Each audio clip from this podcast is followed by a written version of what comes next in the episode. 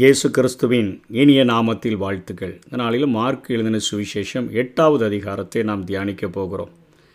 எட்டாம் அதிகாரம் ஒன்றாம் வசனத்திலிருந்து பத்தாம் வசனம் வரையிலும் ஏழு அப்பங்களையும் சில சிறு மீன்களையும் கொண்டு ஆண்டவர் செய்த அற்புதத்தை எழுதியிருக்கிறது. இது மத்திய பதினைந்தாம் அதிகாரம் முப்பத்தி ரெண்டிலிருந்து முப்பத்தி ஒன்பது வரையிலும் நாம் பார்க்க முடியும்.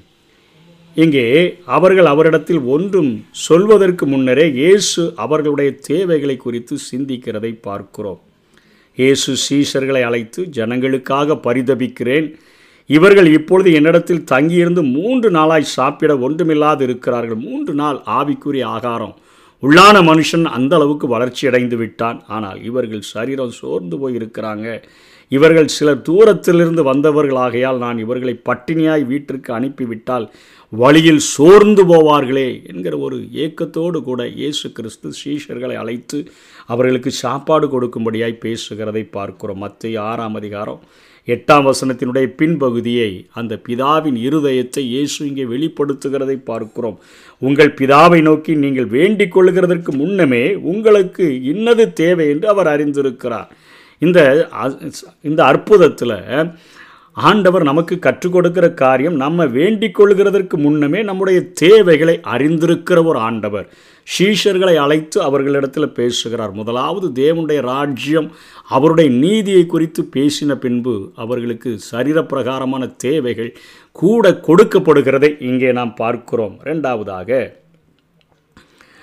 நம்மை குறித்து நாம் விழிப்புடன் இருக்க வேண்டியது அவசியம். ஏன்னா முன்தான் அஞ்சு அப்பம் ரெண்டு மீன்கள் நடைபெற்ற சம்பவம்.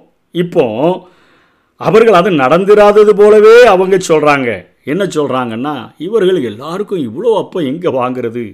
சில சமயங்கள் மந்தமான சிறிய விசுவாசம் ஆச்சரியம் அளிக்கக்கூடியதாக இருக்குது. கடந்த அதிகாரத்தில் தான் பார்த்துருக்குறோம். கொஞ்ச நேரம்தான் ஆயிருக்குது கொஞ்ச நாள் தான் ஆயிருக்குது. அதற்குள்ளாக அந்த அற்புதத்தை நடக்காதது போல பேசி அதை முற்றிலுமாக மறந்துவிட்ட சூழ்நிலையை பார்க்கிறோம். நாம் விழிப்புடன் இருக்கணும். வேதத்தை படிக்கும் பொழுது நமக்காக திருஷ்டாந்தமாக எழுதப்பட்ட சம்பவங்களை நாம் விசுவாசிக்க வேண்டும் விசுவாசித்து அந்த அற்புத அடையாளங்கள் என்னுடைய வாழ்க்கையில் நடக்க வேண்டும் என்று சொல்லி நாம் விரும்ப வேண்டும். அப்பொழுது ஆண்டவர் அந்த காரியத்தை நம்முடைய வாழ்க்கையில் நிறைவேற்றக்கூடியவராக இருக்கிறார். மூன்றாவது நம்மிடம் இருப்பதை கர்த்தராகிய இயேசுவிடம் கொடுக்கும் பொழுது நம்முடைய ஏழு துண்டுகளை திரளான ஜனங்களுக்கு அவர் உணவளித்து விட்டு நாம் கொடுத்ததை போன்று ஏழு மடங்கு அவரால் திரும்ப தர முடியும். ஏழு அப்பங்களை கொடுத்தாங்க. திரளான ஜனங்கள் அதாவது கிட்டத்தட்ட நாலாயிரம் புருஷர்கள் திருப்தி அடைந்த பின்பு ஏழு மடங்கு அதை திரும்ப ஆண்டவர் தரக்கூடியவராக இருக்கிறார் என்கிற காரியத்தையும் இங்கே மார்க்கு குறிப்பிடுகிறார். லூக்கா ஆறு முப்பத்தெட்டில் கொடுங்கள் அப்பொழுது உங்களுக்கு கொடுக்கப்படும் அமுக்கி குலுக்கி சரிந்து விழும்படி நன்றாய் அளந்து உங்கள் மடியிலே போடுவார்கள். நீங்கள் எந்த அளவினால் அளக்கிறீர்களோ அந்த அளவினால் உங்களுக்கும் அளக்கப்படும் என்றார் என்று சொல்லி பார்க்கிறோம். மூன்று காரியங்களை ஐந்து அப்பத்தை ரெண்டு மீனை கொண்டு செய்த ஆண்டவர் இங்கே ஏழு அப்பத்தையும் சில சிறு மீன்களையும் கொண்டு அற்புதம் செய்த சம்பவத்திலிருந்து நாம் கற்றுக்கொள்ள முடியும். அதனைத் தொடர்ந்து மார்க்கு எட்டாம் அதிகாரம் பதினொன்றிலிருந்து இருபத்தி ஓரு வரையிலும் மத்திய பதினாறு ஒன்றிலிருந்து பனிரெண்டு வரையிலும் சொல்லப்பட்ட காரியம் என்னென்னா அங்கே அநேக அற்புதங்கள் அடையாளங்கள் இருந்தாலும் அவைகளை அவர்கள் அவர்களுடைய இருதயம் அவைகளை விசுவாசிக்கிறதற்கு அத்தனையாக புரிந்து கொள்ள முடியாத நிலைமையில் அவர்கள் இருக்கிறார்கள். இப்போ அங்கே இரு வந்து நின்று கேட்கிறார்கள் எங்களுக்கு ஒரு அடையாளத்தை மேசியா என்பதற்கு காட்டும் என்று கேட்கிறதை பார்க்கிறோம். பழைய ஏற்பாட்டு தீர்க்கதரிசிகளும் யோவான் ஸ்நானகன் மற்றும் இயேசுவின் ஊழியங்களும் அவர்கள் மேசியாவின் நாட்களில் இருக்கிறார்கள் என்பதை அத்தனையாக வெளிப்படுத்தக்கூடியதாக இருக்கிறது. இயேசு செய்த அநேக அற்புதங்கள் அவருடைய இயற்கைக்கு அப்பாற்பட்ட வல்லமையை வெளிப்படுத்துகின்றன. குஷ்டரோகியை சுகமாக்குதல் முப்பத்தெட்டு வருஷமாக படுத்து கிடந்த மனிதனை விடுதலோடு கூட எழுப்புதல் நாயினூர் விதவியினுடைய மகனை அந்த வழியிலே மறித்து அவனை உயிரோடு கூட எழுப்புதல் நான்கு நாட்கள் மறித்து போன லாசர்வை உயிரோடு எழுப்புதல் இப்படி அநேக காரியங்களை ஆண்டவர் செய்த போதிலும் அவர் மேசியா என்பதற்கு பல ஏற்பாட்டு தீர்க்க தரிசனங்கள் அவருடைய வாழ்க்கையிலே நிறைவேறி இருப்பதையும் அங்கே யோவான் ஸ்நானம் செய்த ஊழியங்கள் இயேசுவின் ஊழியங்கள் இத்தனை போதுமானதாக இருந்த போதிலும் கூட எங்களுக்கு ஒரு அடையாளத்தை நீர் வானத்திலிருந்து காட்ட வேண்டும் என்று சொன்னபொழுது ஆவியில் பொறிமூச்சு விட்டு ஆண்டவர் சொல்கிறாரு இதுக்கு மேலே உங்களுக்கு அடையாளம் நான் கொடுப்பதற்கு ஆயத்தமில்லை என்று சொல்லி ஆண்டவர் அங்கே அவர்களை அனுப்பி விடுகிறதை பார்க்கிறோம். அவங்களுக்கே தெரியும் யூதேயாவில் உள்ள பெத்லஹேமில் பிறப்பார்னு சொல்லி சாஸ்திரிகள் வந்து ஏரோது அரண்மனையில் கேட்கும்போது அவங்களே சொல்கிறாங்க ஆனால் சாஸ்திரிகள் இயேசுவை பணிந்து கொள்ளும்படி சென்றார்களே ஒழிய தீர்க்க தரிசனம் உரைத்த ஒருத்தங்கூட போகலை. அத்தனையாக அவர்கள் தங்களுடைய வாழ்க்கையிலே மேசியாவின் நாட்களிலே வாழ்கிறோம் என்பதை புரிந்து கொள்கிறதற்கு அவர்கள் முடியாத ஒரு நிலைமையில் இருந்ததை பார்க்கிறோம். அதனைத் தொடர்ந்து இயேசு தன்னுடைய சீஷர்களை பார்த்து சொல்லுகிறார். அங்கே நீங்கள் பரிசேயர்கள் மற்றும் ஏரோதியர்களினுடைய புளித்த மாவை குறித்து எச்சரிக்கையாக இருங்கள். அவர்களுடைய போதனைகள் தீமைக்கு அடையாளமாக இருக்குது. அதனால் நீங்கள் அதை குறித்து எச்சரிக்கையாக இருங்கள் என்று சொல்லி ஆண்டவர் சொல்லுகிறார். பவுல் கொன்று குருந்தியர் ஐந்து ஆறாம் ஆறாம் வசனம் எட்டாம் வசனம் வரையிலும் துர்க்குணம் பொல்லாப்பு என்று பேசுகிறதை பார்க்கிறோம். அவைகள் அது ஒரு புளித்த மாவுக்கு ஒப்பாக இருக்குது அது எல்லாவற்றையும் கெடுத்துவிடும். இந்த இவர்களுடைய பரிசேயர்களுடைய போதனைகள் ஏரோதியருடைய போனை போதனைகள் சமுதாயம் முழுவதையுமே அது நொதித்தல் என்கிற ஒரு ப்ராசஸில் ஈஸ்ட் எப்படி கிரியேட் செய்து முழு பானையில் உள்ள மாவையும் அது புளிக்க செய்து விடுகிறது அதே போல் முழு சமுதாயத்தையும் கெடுத்துவிடும். ஆகவே அவருடைய போதனைகளை குறித்து கொஞ்சம் ஜாக்கிரதையாக இருக்குன்னு சொன்னால் இவங்களுக்கு எப்போவுமே ரொட்டி மேலே தான் எண்ணம். இவங்க ஒரே ஒரு ரொட்டி தானே நம்ம வச்சுருக்கிறோம். அதனால் நம்ம அப்பம் கொண்டு வராதபடினால ஆண்டவர் பேசுகிறார் என்று சொன்ன பொழுது ஆண்டவர் சரீரப்பிரகாரமான தேவைகளையே பார்த்து கொண்டிருந்த அவர்களுக்கு விசுவாச குறைச்சல்கள் புரிந்து கொள்ளுகிற தன்மைகள் இல்லை.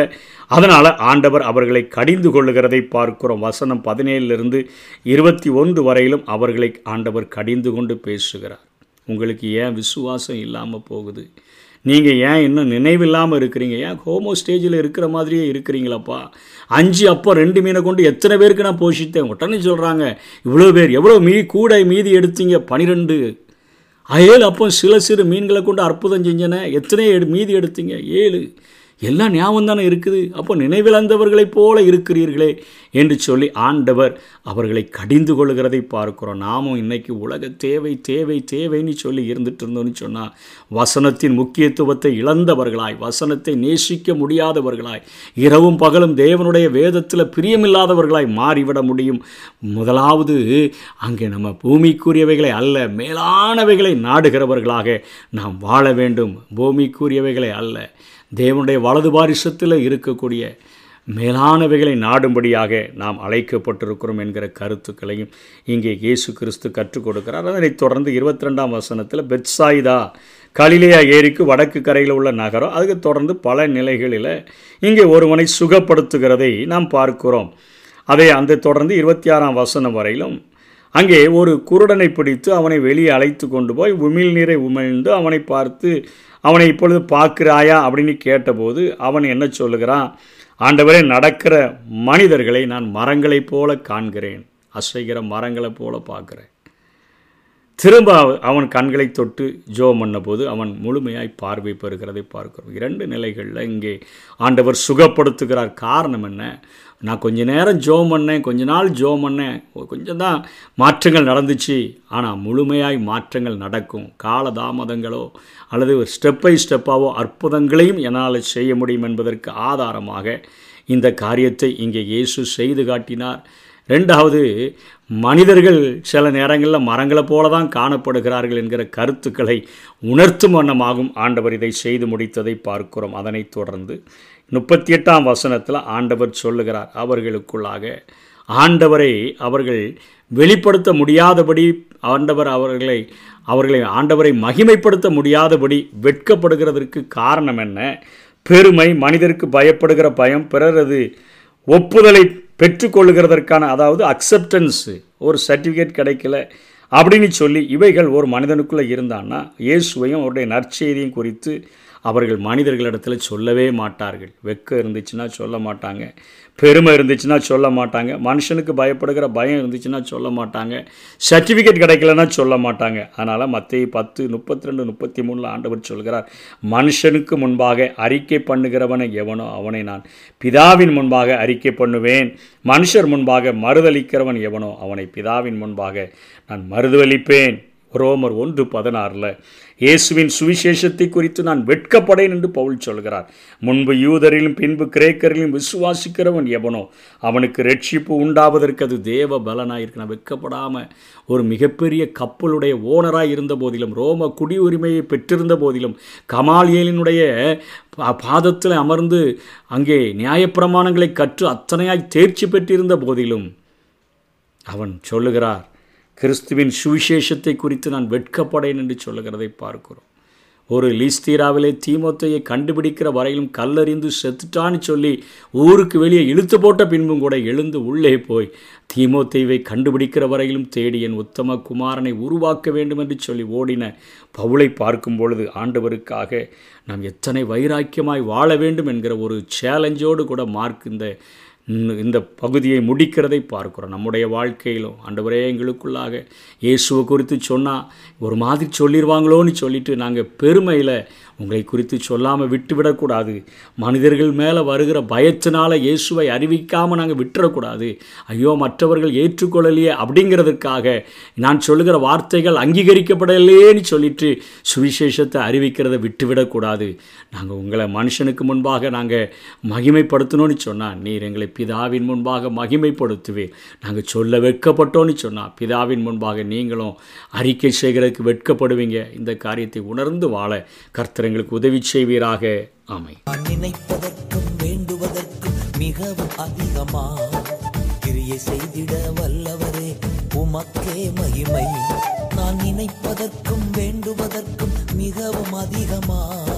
கிரியை செய்திட வல்லவரே உமக்கே மகிமை. நான் நினைப்பதற்கும் வேண்டுவதற்கும் மிகவும் அதிகமா?